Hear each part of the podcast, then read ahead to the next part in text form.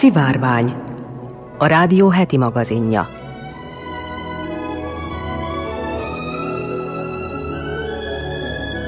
Köszöntöm a szivárvány hallgatóit, Molnár Eleonóra vagyok, színes magazin műsorunk szerkesztője. A világ színes híreivel visszatérünk a folytatásban minden pénteken. Adásunkban most haladnak arról, hogy egy hátborzongató katasztrófára bukkantak a tudósok a 13 ezer éves kesejükő nevű tábla rejtélyes szimbólumainak fordításából. Értesülhetnek arról is, hogy sikerült oxigént termelni a Marson. Hírt adunk arról, hogy női űrhajóst tervez az űrbe küldeni Szaúd-Arábia.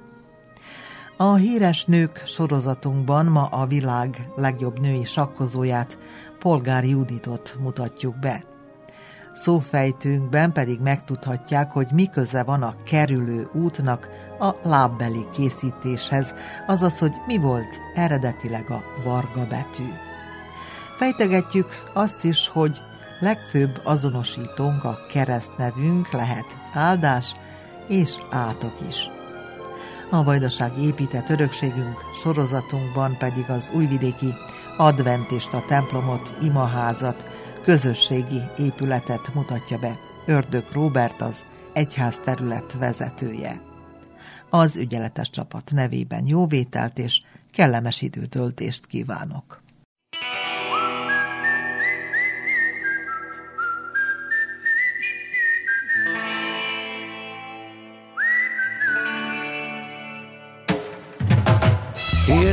Hogy valami hív, szembe csak vezet majd a szív. Jobb így, te sem lehetsz negatív. Megyek a pillanatért, majd útba igazít az ég. Végképp eltévedni az a szél. Az út szebb, mint a cél, most eldől mennyit ér. Bár végtelen a nagy világ, az otthon mindig. Kis bánatom, tenyeremből szórhatom szerte széjjel. Fújj el, Fújd el, minden kis bánatom, kiajítom az ablakon, száll a széllel. Vidd el, nekem nem kell.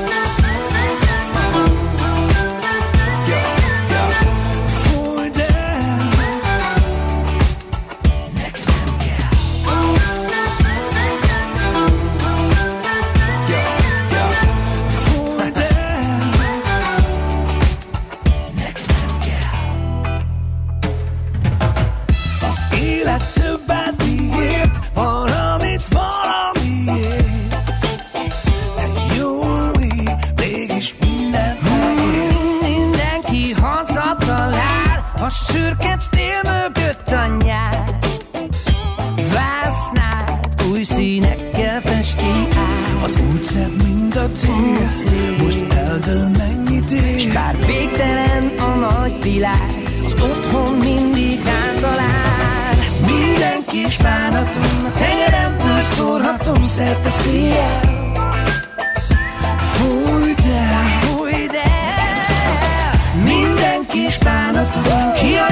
Az ablakon, száll a széllel. Vidd el, nekem nem kell.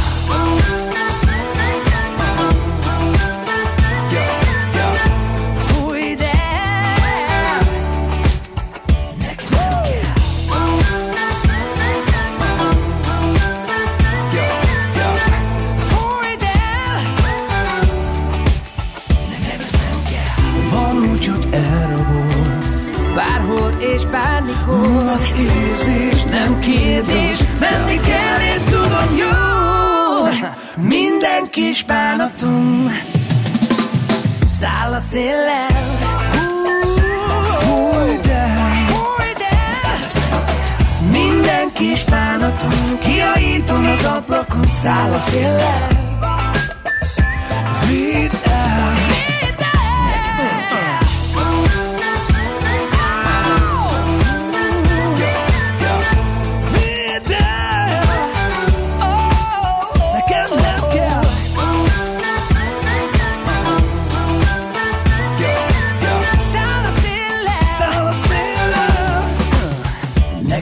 kell.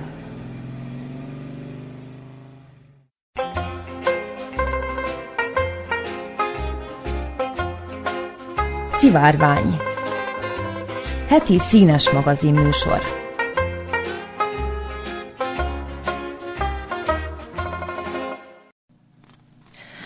Az Edinburghi Egyetem által vezetett kutatócsoport a közelmúltban fejezte be egy ősi 13 ezer éves táblára írt rejtélyes szimbólumok fordítását.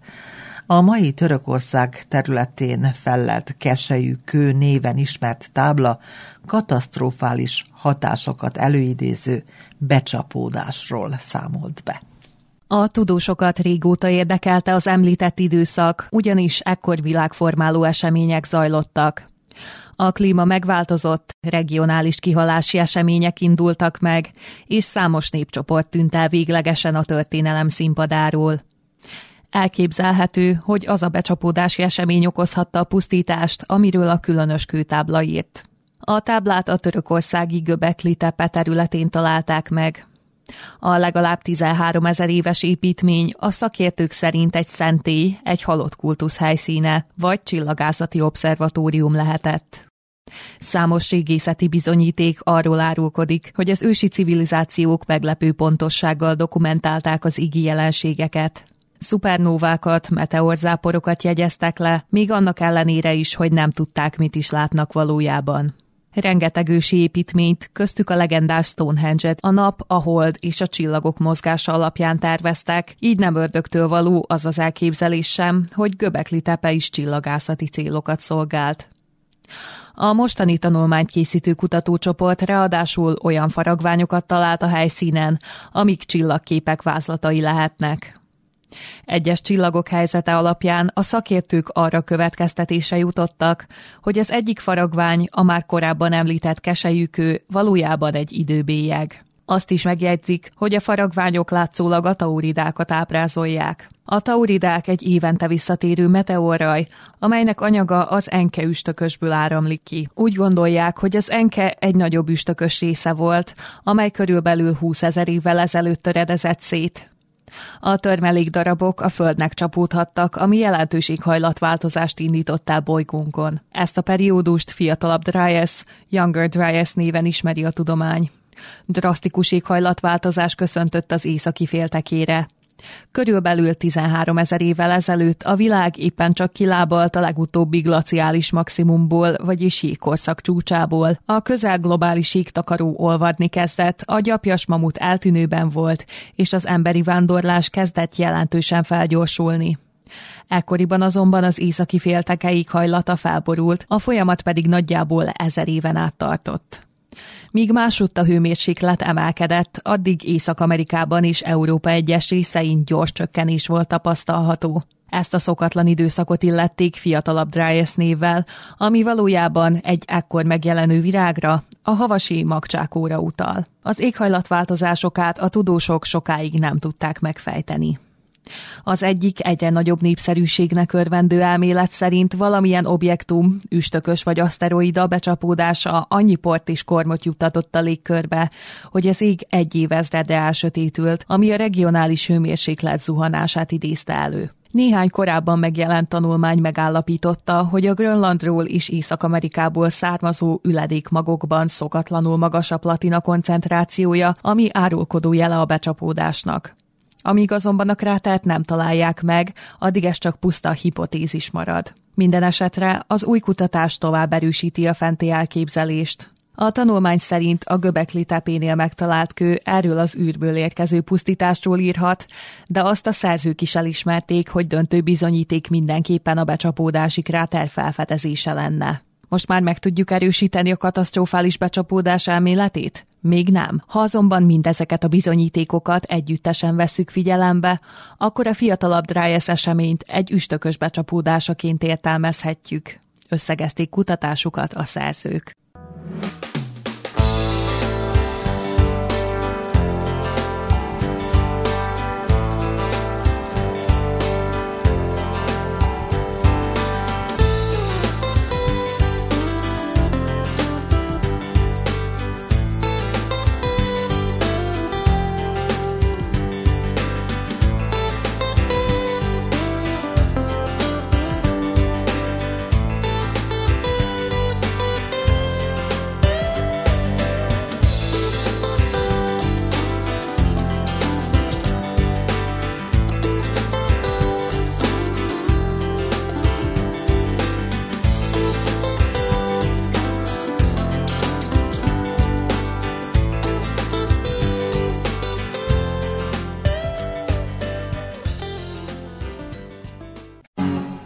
Önök az Újvidéki Rádió szivárványát hallgatják. Egy uzsonnás doboz méretű szerkezet, az úgynevezett MOXI, tavaly február óta sikeresen állít elő oxigént a Marson, nagyjából annyit, mint egy átlagos fa a Földön. Kutatók most egy jóval nagyobb teljesítményre képes verziót juttatnának el a vörös bolygóra, hogy előkészítsék az emberes utazásokat.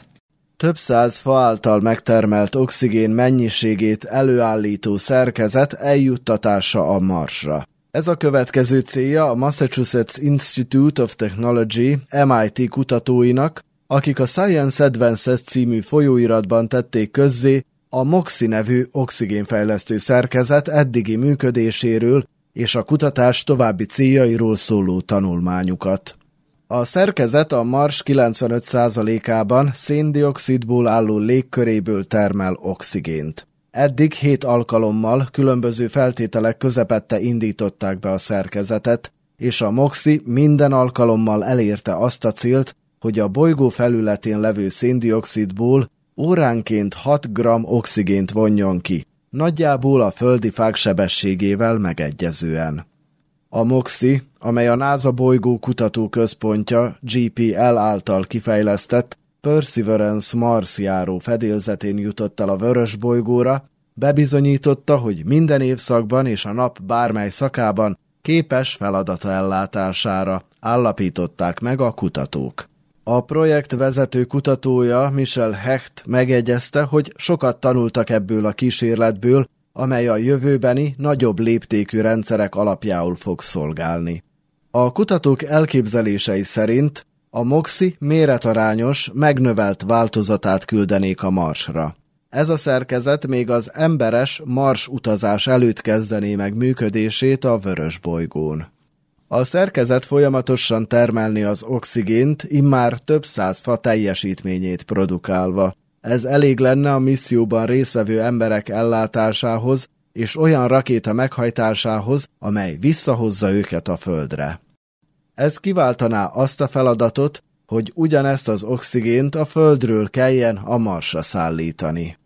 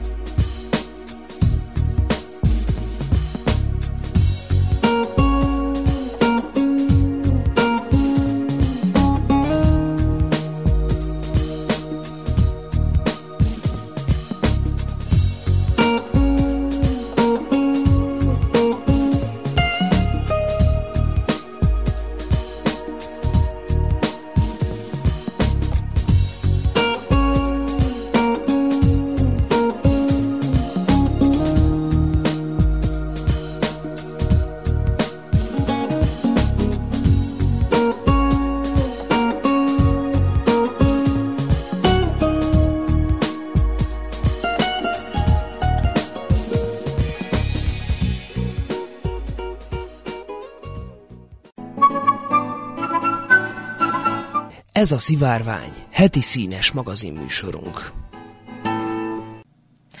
Szaúd-Arábia minap bejelentette, hogy elindítja űrhajós kiképző programját, melynek célja, hogy jövőre saját űrhajósokat, köztük nőt is az űrbe küldhessenek. A királyság a Vision 2030 terv keretében, amelynek célja a gazdaság átalakítása és az olajtól való függőség csökkentése, aktívan támogatja a tudományt és a technológiát. Mohamed bin Salman szaudarábiai trónörökös támogatja a nők nagyobb mértékű munkába állását a konzervatív muzulmán ország munkaerőpiacán. Szaudarábiában hosszú idő után 2018-ban engedélyezték ismét a nők számára az autóvezetést. A szaudi űrhivatal közleménye szerint a szaudi űrhajós program is szerves része a Vision 2030 tervnek. Az egyik űrhajós egy szaudi nő lesz, akinek űrmissziója történelmi pillanat lesz a királyság számára, fogalmaztak. Az első arab vagy muzulmán űrhajós a szaudarábiai Sultán bin Salman herceg volt, a trónörökös féltestvére, aki tagja volt a héttagú legénységnek a NASA 1985-ös Discovery küldetésében. Később a szaudi űrhivatalt is vezette 2018-tól 2021-ig, amikor Salmán király tanácsadójává nevezték ki. Az arab világban a szomszédos Egyesült Arab Emírségek űrprogramja tölt be vezető szerepet. 2021. februárjában Mars körüli pályára állított egy szondát, és idén novemberben tervezi első holdjárójának felbocsátását.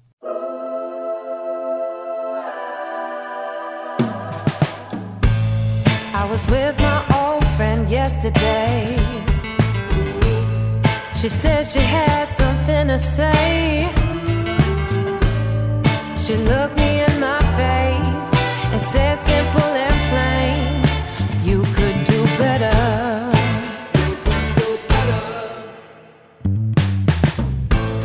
And I knew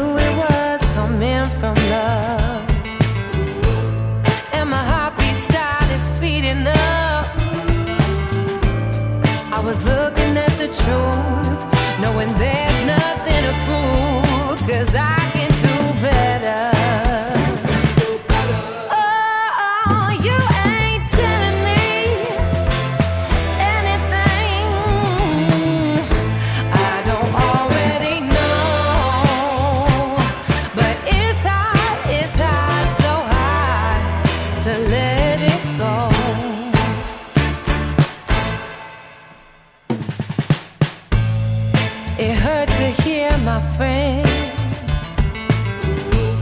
have been out there.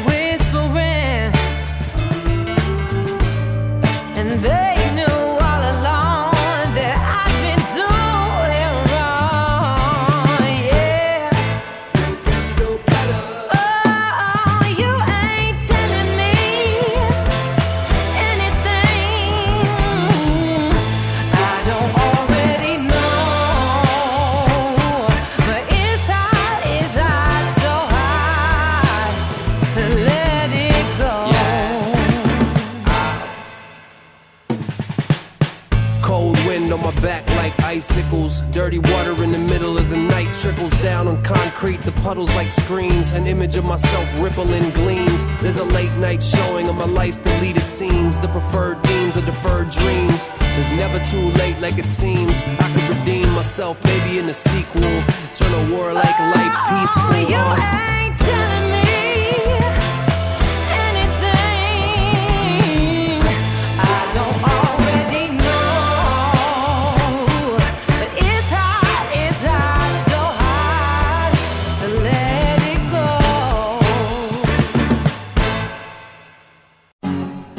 Önök az Újvidéki Rádió szivárványát hallgatják.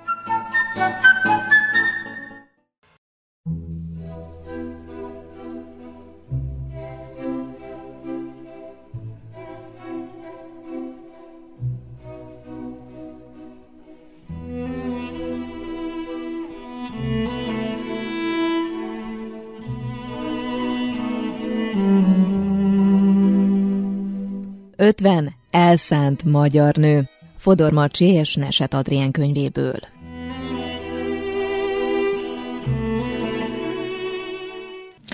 Ma már a lányok is olyan foglalkozást választhatnak, amelyet csak szeretnének, és amihez tehetséget éreznek magukban.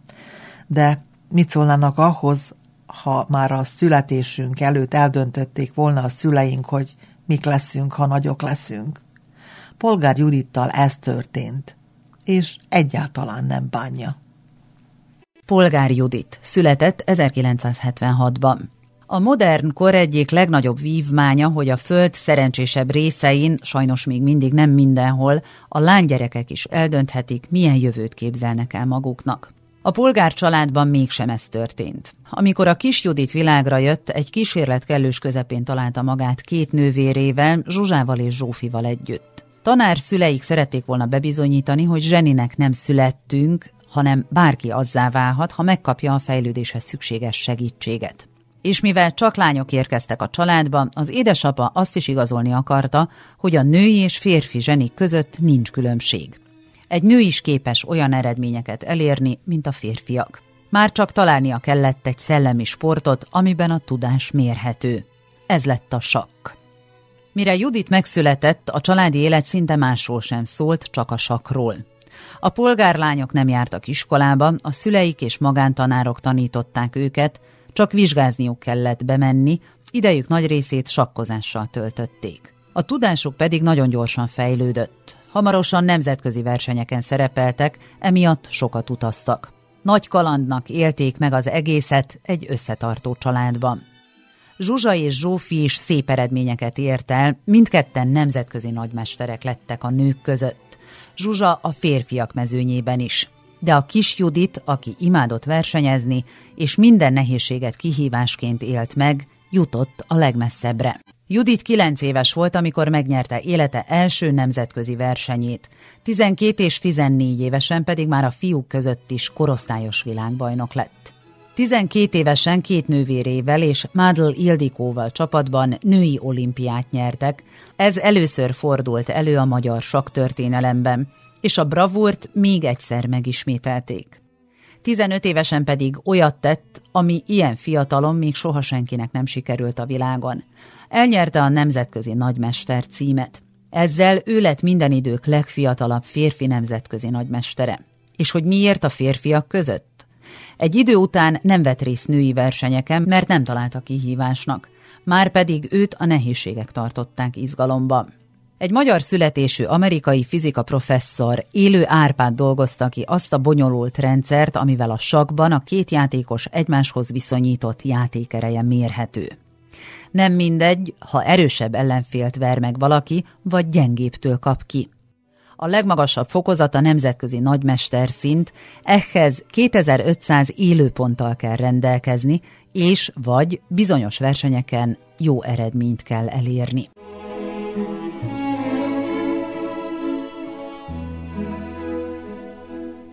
A világ legjobb sakkozója akkoriban az orosz Garry Kasparov volt. Judit is nagy példaképének tartotta a különös kisugárzású férfit. Amikor 12 évesen olimpiai bajnok lett, nagyon boldoggá tette, hogy egyik játszmáját a háta mögött Kasparov is figyelte. Juditnak jó esélye van arra, hogy női világbajnok legyen, jegyezte meg a mester, de azt nem tartotta elképzelhetőnek, hogy a profik szintjén a nők férfiak ellen versenyezhetnek. Polgár Judit éveken keresztül kutatta, hol találhatna fogást Kasparovon. Több összecsapás után 2002-ben Moszkvában feladásra kényszerítette a többszörös világbajnokot, aki miután kezet fogott ellenfelével, szó nélkül otthagyta az asztalt. Judit 1989-től 2015-ig vezette a sakkozók női világranglistáját. Ám visszavonulása után sem vett búcsút a sporttól. Tankönyveket ír, és kidolgozott egy olyan módszert, amivel a gyerekek nem csak sakkozni tanulhatnak meg, hanem egyéb képességeiket is fejleszthetik. 2016-ban Judit nagyon fontos megbízatást kapott, az ENSZ egyenjogúságot szorgalmazó programjának egyik arca lett, és a nők esélyegyenlőségének fontosságára hívja fel a figyelmet. Judit pályája bizonyíték arra, a nők is épp olyan teljesítményre képesek, mint a férfiak, ha megteremtik számukra ugyanazokat a feltételeket. Mivel az édesapja egyenjogúság párti volt, Judit természetesnek vette, hogy nőként férfiakkal sakkozzon.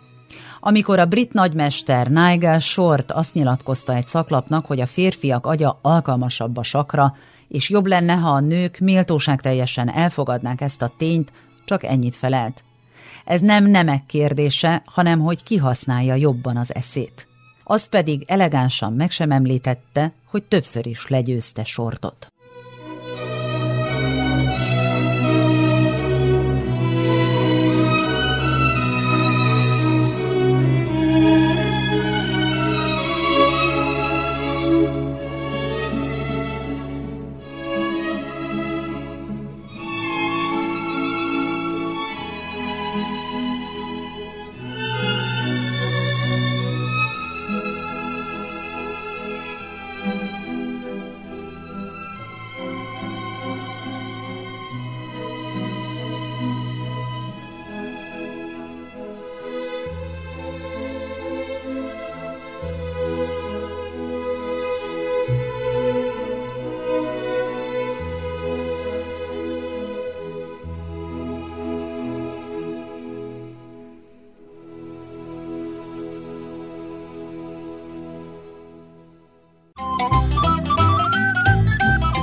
Önök az Újvidéki Rádió szivárványát hallgatják.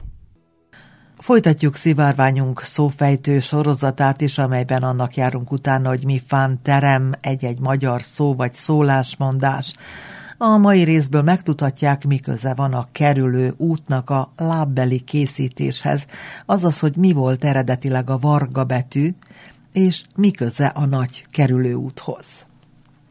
A nagy görbevonal, illetve akarva vagy akaratlanul tett felesleges kitérő, kisebb-nagyobb kerülőút jelentésű vargabetű, valamint a vargabetűt csinál kifejezés eredete kapcsán többféle magyarázattal szolgálnak a szólásgyűjtemények. Ónagy Gábor egyik értelmezése szerint a varga, amikor a csizmának való bőrt szabja, görbebetűkhöz hasonló alakokat rajzol késével a bőrre. Mint hogy ezek a görbevonalak némileg betűformájúak, tréfásan varga betűnek nevezhették általában a nagy kanyarításokkal leírt görbevonalat, különösen pedig a kerülőutat. A másik eredet megfejtés a varga betűelemben némi gúnyolódást sejt, mivel a vargák általában nem voltak iskolázott emberek, a legtöbbjük a betűket sem ismerte. Feltehető, hogy gúnyolódásból nevezték előseink a nagy görbevonalat varga betűnek, mint egy arra célozva ezzel a tréfás elnevezéssel, hogy a vargák írás tudománya nem terjedt tovább egy görbevonal lekanyarításánál. Ebből a görbevonal jelentésből alakulhatott a varga betű kerülő út értelme, olvasható Ónagy Gábor Mifán terem című kötetében. Bernát Béla néprajzkutató egy harmadik magyarázat lehetőségét is felveti. Ez az említett megfejtési kísérletek nem veszik kellően figyelembe Lér Albertnek egy csizmadia mestertől származó feljegyzését, mely a magyar nyelvűr tizedik kötetében jelent meg. A csizmadia szerint az a varga betű, mikor valamit elszabok vagy elvarrok, amit aztán el kell csinálni. Tehát nem a szabás, mint a fölvázolásakor kanyarintott görbevonal, hanem a hibás, az előre kijelölt vonaltól eltérő, elgörbülő szabás vagy varrás a varga betű. E magyarázat alapján logikusnak tűnik a varga betű másik, kerülőút, téves út jelentése is.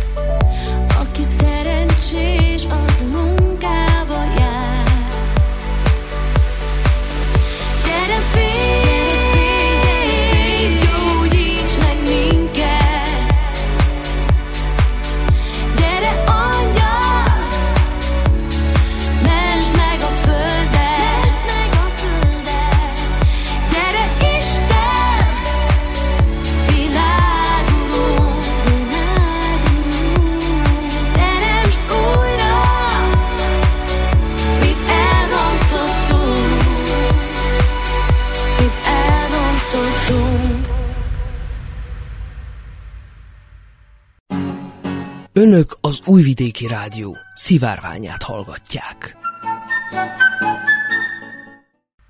Áldás és átok is lehet egyik legkomolyabb azonosítónk, amit naponta használunk. Kapcsolatban áll a családunkkal, a társadalommal és személyiségünk fejlődésével is. Ez a keresztnevünk. Már az anyamékben megkapjuk, és csak nagyon kevesen cserélik le, bár megtehetnék. Egy szó, ami szorosan kapcsolódik hozzánk, de jelezheti a divat, a hagyomány és a társadalmi kapcsolatok összefüggéseit is. A keresztnevek variációs száma a társadalmi-gazdasági evolúcióval és az individualizációval változik. A nevek különleges divatcikkek a társadalmi életben, de emellett jelezhetik a családi öröklés tendenciájának hanyatlását. Ez a jelenség a 19. század közepétől indult Franciaországban, és főleg a lányok névadásában jelentkezett. A folyamatot segítette a keresztnév állomány gyors növekedése is, ahogy Baptiste Colmon szociológus vizsgálatai kimutatták. 1946-ban a galloknál 20 domináns keresztnév volt egy generációban, 2004-ben már 140. Kolomon kutatásai alapján nem csak a trendek változnak, hanem a keresztnevek szerkezete is. 1970-től például a neveket alkotó betűk száma egyértelműen csökken. Ez egyébként nálunk is megfigyelhető trend. A régi vezető nevek, úgy mint a László, Katalin, József, Erzsébet és így tovább helyett ma a Bence, Hanna, Noel, Zoé vezeti a populáris nevek listáját. Igaz ugyan, hogy tavaly a Levente nyert a fiúknál, de nem sokkal győzte le a Mátét. Anne-Laure Sellier, szociális kognitív pszichológus azt kutatja, hogy a keresztnevek sztereotípiái hogyan befolyásolják az egyént. Szerinte háromféleképpen választanak nevet a szülők. Az ultraklasszikus névválasztás, Magyarországon értelmiségi körökben most is divatos Mihályt, Máriát, Ilonát adni, amiben némi dac is érezhető az idegen hangzású nevekkel szemben, mellett az egészen újszerű nevek adása, ez a különbség stratégiája, és az éppen divatos nevek választása.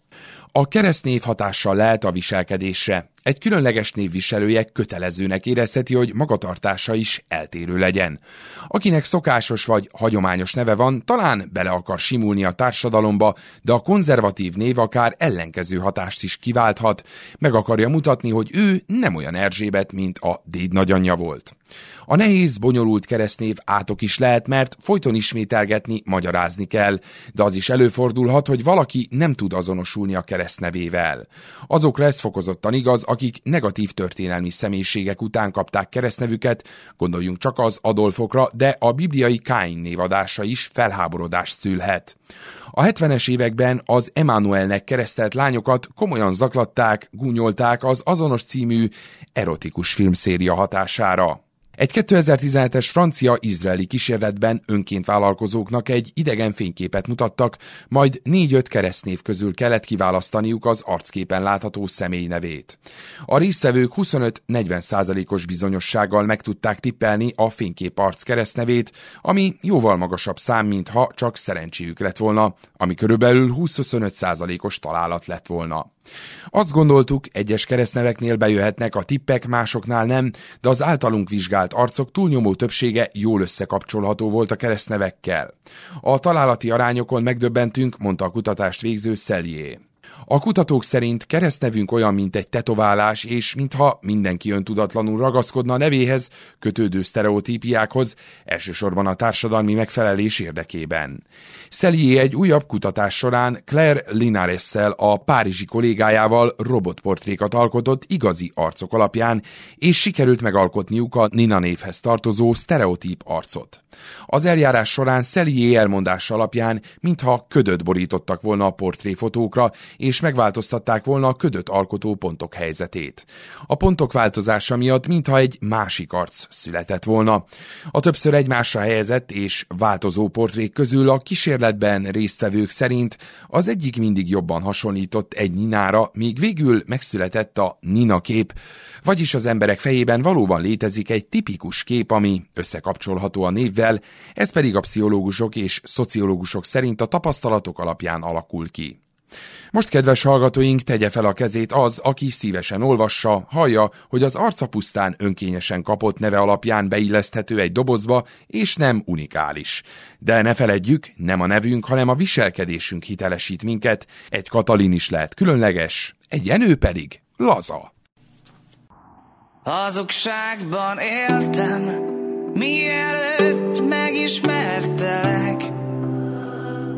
Azt hittem, jó ember vagyok, és elkerül a véletlen, de nem.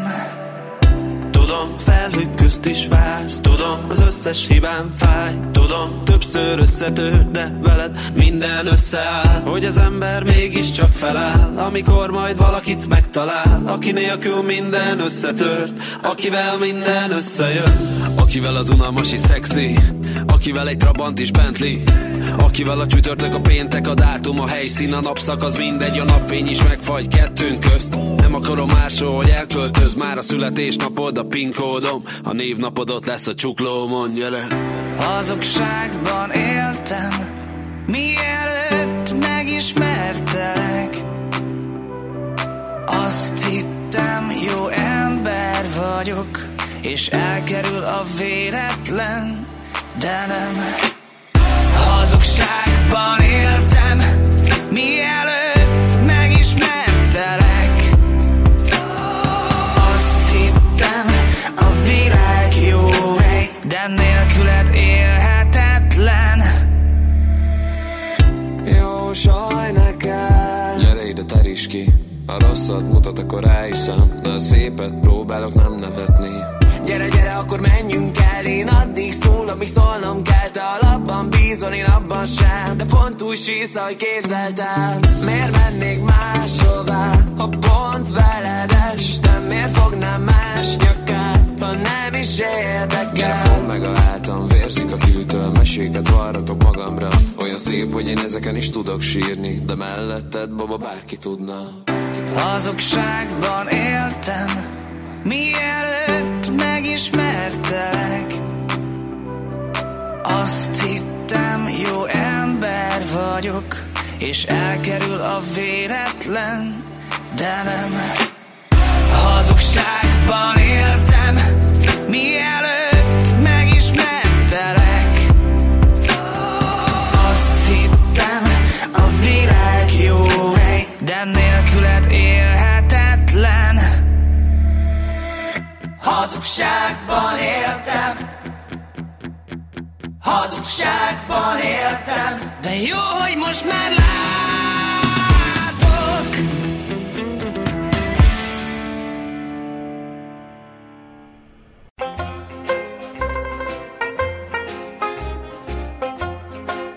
Szivárvány. Heti színes magazin műsor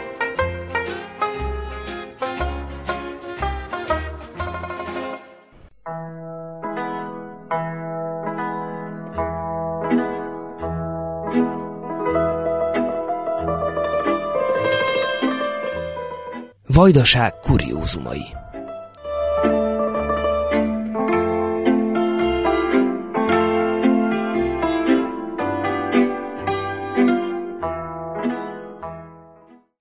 A vajdasági épített örökséget bemutató sorozatunkban nem régiben épített templomokat mutatunk be. Húsz éve épült fel az újvidéki adventista templom, amely nem csak imaház, hanem közösségi épület is, mondja Ördög Róbert, a vajdasági egyház területvezetője.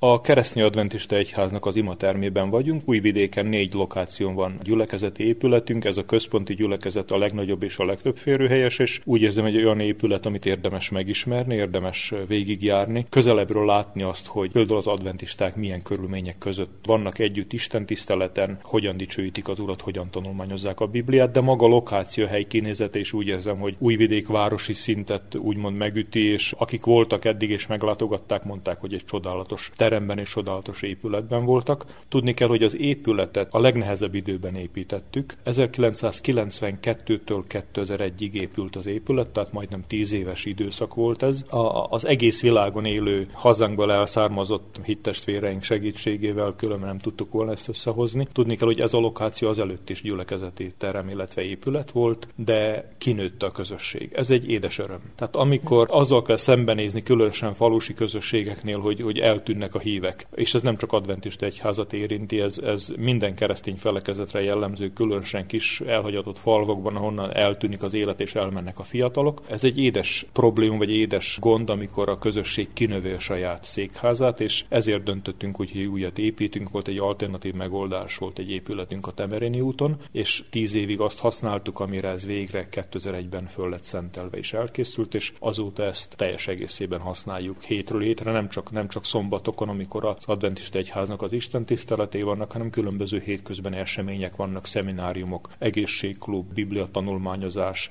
kiscsoportos ifjúsági órák, fiataloknak rendezvények, asztali foci biliárd, egy ifjúsági termünk, tehát próbáljuk megtalálni az emberek érdeklődési körét, és úgy érzem, hogy egy egyháznak a kapcsolat építésre kell, hogy fókuszáljon. Tehát nem csak kimondottan arra, hogy na, akkor most imádkozunk, most énekelünk, most hallgatjuk az igét, hanem amikor olvassuk az emberiség történetét a bibliai leírás szerint, akkor azzal találkozunk, hogy kapcsolatra lettünk teremtve. Vertikális és horizontális kapcsolatra, és maga az épület, amit a Peter Rapsin utca 13-as szám alatt találtunk, ezzel a céllal tervezték is, és építették, hogy ez a kapcsolatteremtés minél eredményesebb legyen. Érdemes megjegyezni a, magáról az épületről, hogy a tervező az, az Jankovics mérnök volt, vagy tervező mérnök, aki a Spencet is tervezte, és ő ezt az egyházunknak gratis végezte el ezt a tervező munkát, egy hatalmas munka volt, és mivel ő is adventista volt a hitvallás szempontjából, azt mondta, hogy ez, ez az ő ajándék az egyháznak, és egy csodálatos munkát végzett, és most, ha, ha megnézik az épületet, természetesen különböző belső tervezési munkák Szilágyi mérnök úrnak a kezenyomát viseli magán, Egyértelmű, hogy óriási szakmai tudás áll minden mögött. Nagy kihívás volt a hatalmas felületű betonplafonnak a megépítése, úgyhogy fölötte a, következő... is nagyon egyedi. Igen, igen. igen, úgyhogy fölötte még válaszfalak vannak, és újabb különböző részlegek fiataloknak, gyermekeknek, és így tovább.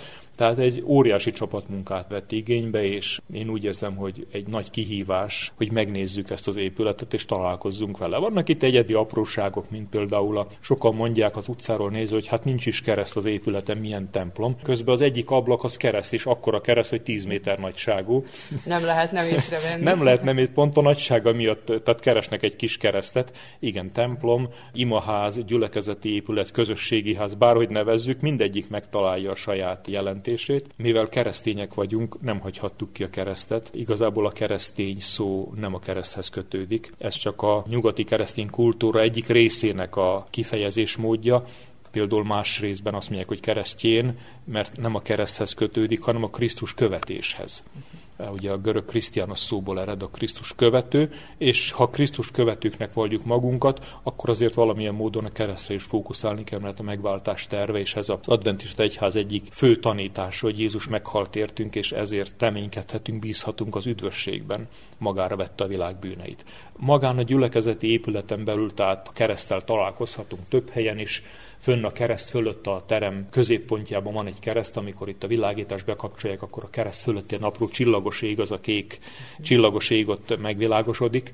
Maga a megvilágítás, tehát minden úgy van tervezve, hogy kellemessé tegye a teremben való jelenlétet. Vannak érdekességek, az előbb, hogy említette ez a csillár. Maga az az üveg az egy olasz valami speciális mozaik üveg, amely a nagy keresztet betölti. És meg van világítva? Az nincs megvilágítva, ellenben amikor délután és este teremben világítás van, akkor az utcáról a kereszt az világít. Tehát önmagában a keresztnek nincs saját világítása, de a teremnek a megvilágítása adja azt a világosságot. Igen, a többi ablakon egyébként szallagfüggöny van, úgyhogy azt akár be lehet sötétíteni, de a kereszt Így van, a kereszt az, az mind mindig, az mindig világít, nappal pedig a nap világítba kereszten, tehát lehetetlen nem észrevenni a keresztet és a keresztnek a jelentőségét, a fókuszát. Természetesen nem szabad abba a hibába esnünk, hogy a kereszt ment meg bennünket, arra kell gondolnunk, aki a keresztet magára vett, illetve vállalta a kereszten való szenvedést. Ha megnézzük a gyülekezeti termet, magát az épületet, tehát teljes egészében különbözik egy megszokott templomképtől. Amikor azt halljuk, hogy templom, akkor gondolunk egy dombon lévő épületre, keresztel, harangtoronnyal és így tovább. Ez egy klasszikus épületnek tűnik. De tehát padsorok ugyanúgy vannak. Természetesen, tehát padsorok ugyanúgy vannak, és meglepően bő férőhelyes, tehát a, a nagy teremben és a, és a, a galérián 550-600 férnek el, mondjuk az már akkor jó zsúf volt. 300-an a nagy teremben kényelmesen és 150-en kényelmesen a galérián. Tehát ez a, egy ilyen szombat istentisztelen átlag létszám két-300 fő között van amikor a Covid kicsit erősebb, akkor ez egy kicsit csökken, sőt volt egy olyan szomorú időszakunk az elmúlt évben, ami nem csak a mi egyházunkat érintette, minden egyházat, hogy kizárólag online istentiszteleteket tartottunk, mert az állami rendelet ezt határozta meg, és nem tarthattunk istentiszteleteket, és az volt az érdekes, hogy ez egy hihetetlen tapasztalat volt, hogy attól féltünk, hogy hogy jönnek vissza majd az emberek újra az Isten tiszteletre, azért kényelmesebb otthona, így szoktam mondani, a legünnepélyesebb szabadidőruhámba leülni a tévé előtt és nézni az online Isten tiszteletet, és az emberek alig vártak, hogy újra megnyíljanak. A közösségi élmény Igen. Kimarad. Féltünk, hogy hogy tudjuk megoldani anyagi gondjainkat, tehát fizetések, nyugdíjak, gyülekezetek föntartása, renoválás, nyomtatás, stb. És hihetetlen módon a, a 20-as évet például jobb eredménnyel zártuk, mint a 19-eset, amikor nem volt Covid, és azt mondtuk, hogy Isten vezeti a közösséget, és Isten gondoskodik a szükségletekről, akkor is, amikor mi emberek esetleg nem látjuk ennek a lehetőségét így ezt az épületet is így tudjuk föntartani. Megoldottuk különböző olyan energia szükségletét az épületnek, amely, amely nehezen megoldható 21. században, illetve költséges, lekapcsolódtunk a városi fűtésről, saját hőcserélős fűtőrendszert építettünk ki, és egész héten ezzel fűtjük az épületet, és töredékébe kerül, mint amit azelőtt fizettünk. Van a teremben, ami most így nem látszik, van egy keresztelő medence, ugyanis az alámerítéses kerességet gyakoroljuk, tehát a bemerítéses, ugye keresztelő János neve is ezt jelenti, hogy bemerítő János, hogyha Johannes Baptizos a görögből nézzük, ő a bemerítő János, és egyes bibliafordítások is adják vissza a nevét, hogy a bemerítő Jánoshoz jött Jézus és megkeresztelkedett, vagy bemerítkezett általa. Gyülekezetben aktív kórus szolgálat van, ifjúsági, felnőtt gyermekzenekar, tehát próbáljuk megtalálni azt, hogy minél több embert vonjunk be az Isten tiszteletbe, és ez nem csak az ige vonatkozik, hanem megszervezzük, hogy minden Isten tiszteleten legalább 10-15 különböző ember végezzen valamilyen feladatot, nevezzük így szolgálatot. Van, aki vezeti az Isten tiszteletet, van, aki imádkozik, van, aki nem tudom, olvas egy zsoltárt, van, aki bejelenti, a, bekonferálja az előadót, és így tovább.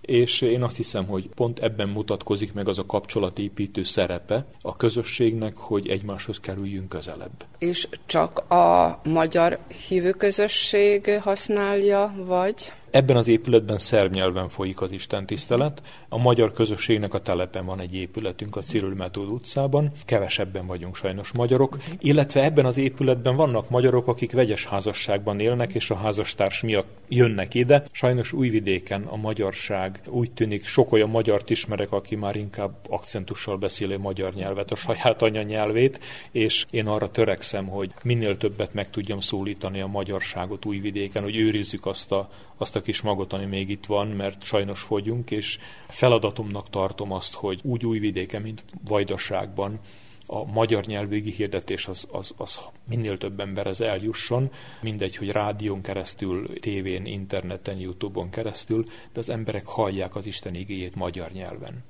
Most amikor megnézzük ezt az épületet, ehhez magyarok kevesen volnánk itt újvidéken, hogy ezt föntartsuk és betöltsük. Én hálás vagyok Istennek azért, hogy az épület a legnehezebb időben, amikor voltak azok a nagy inflációs idők, meg, meg embargós idők, akkor megépült az épület, ez tényleg óriási összefogással történt, tehát összefogás nélkül. Adakozásból? Adakozásból is, meg munkaerőből is. Tehát rengeteg ember jött, akik az ország különböző részéről, akik a gyülekezetünk tagja, és egyik villanyszerelő volt, a másik festő volt, piktor volt, a harmadik asztalos volt. Mindenki hozta a szaktudását, és, és mindenki azt mondta, hogy ha van mit ennem, és van hol aludnom, akkor jövök, és egy hónapot ott vagyok. Ja, Tehát nem csak újvidékiek. Nem csak újvidékiek, igen, hanem az ország különböző pontjáról jöttek, és beletették a saját energiát energiájukat, képességüket, tudásukat, és valahogy úgy tekintettünk erre, mint amikor a Mózes idejében épült a Szent Sátor, hogy, hogy mindenki jött és összeadták az egészet, és Igazából ez teljesen állami támogatás nélkül épült, tehát kizárólag a, a híveknek az adakozásából. Én azt hiszem, hogy úgy, hogy eddig is sokan jöttek és megnézték az épületet, érdemes megnézni. Jöttek, akik megnézték, érdekelt őket a belső falburkolat, ez ilyen kisvésővel ki, nem tudom a, a magyar szak kifejezését ennek a, a kőnek, amikor fölviszik a, fölviszik a cementet a falra, és ilyen kisvésővel ütögetik kalapáccsal. Ez rabszolgamunka, én úgy tekintem, de voltak emberek, akik ezzel foglalkoznak és hozzá. megcsinálták, igen. Minden Isten tiszteletet online közvetítünk, és ha valaki szeretné magát a termet egy Isten tiszteleten belül látni, akár online, akkor elegendő, hogyha az interneten fölkeresi az Adventisti Noviszád pont, azt hiszem, hogy org, vagy ezt nem tudom, de ha csak beírjuk, hogy Adventisti Noviszád, akkor már azonnal megtaláljuk ezt a, ezt a weboldalt. Hogyha valaki szeretne, akár turistaként erre jár, és szeretne beütni, hogy ide utazik újvidékre, akkor itt jelentkezhet. Így van, ugyanezen oldalon talál kontaktot, kapcsolati lehetőséget és eh, gyülekezet lelkészét, akit Májik Színisának hívnak, aki félig magyar, a felesége teljesen magyar, tehát nagyon könnyű velük kommunikálni, és bármikor megbeszélés alapján bármikor be lehet jönni, amikor összehangolják a terminust. Ha valaki úgy pont erre jár és becsenget, többé-kevésbé valaki van mindig itt, tehát be lehet jutni, lehet, hogy valaki zárt kapura talál akkor, hétközben mondjuk egy délelőtti 9 órás terminusban, de szeretnénk mindenkinek lehetővé tenni, hogy megnézze. Van, aki azért jön be, hogy elmondjon egy imát, ugye templomban az emberek azért mennek be. Van, aki azt mondja, hogy ilyen közösségben még nem voltam, nem imádkoztam. Tudni kell, hogy protestáns közösség vagyunk, amely jelent, hogy a falakon nincsenek szent képek, nincsen semmi olyan, ami, ami megszokott templomban ott volna, ikonok, szobrok, képek. A protestáns közösségekben az egyedüli tekintély a Biblia, és erre támaszkodunk, az egyház tanítása hitelvei erre épülnek. Minden hagyományt tisztelünk, amíg az összhangban van a Bibliával és a Biblia tanításával. Igyekezünk jó kapcsolatot kiépíteni más felekezetekkel, és én úgy érzem, hogy ez a, ez a kereszténységnek igazából a lényege. És Vajdaságban az adventistáknak mennyi gyülekező helye van? Vajdaságban 92 gyülekezetünk van, 22 egyházkörzetben. Most mondom, egyházkörzet, például Szabadka egyházkörzethez tartozik, Szabadka, nem tudom, Csantavér, Hajdújárás, Palics, Horgos, uh-huh. tehát 22 körzetben 92 gyülekezetünk van, és én úgy érzem, hogy ha, ha megnézzük, hogy körülbelül ez minden harmadik települést jelent, akkor egy elég jó lefödöttséget jelent, hogy van, ahol vannak egész kicsik és falusi közösségek, de minden nagyobb helységben szép számban élő híveink vannak, és mint a Vajdasági Egyházterület vezetője sorba látogatom hetente, mindig máshol vagyok, és én azt tapasztalom, hogy, a, hogy az emberek függetlenül a nehéz időtől, kihívásoktól, most például járványhelyzettől, egy, egy hihetetlen hittel és meghatározott cél felé tekintve élik az életüket, és pont az a lényeg az egyház küldetésének, hogy az ember ne élje céltalanul az életét, hanem találja meg a létezésének a célját és az életének az értelmét.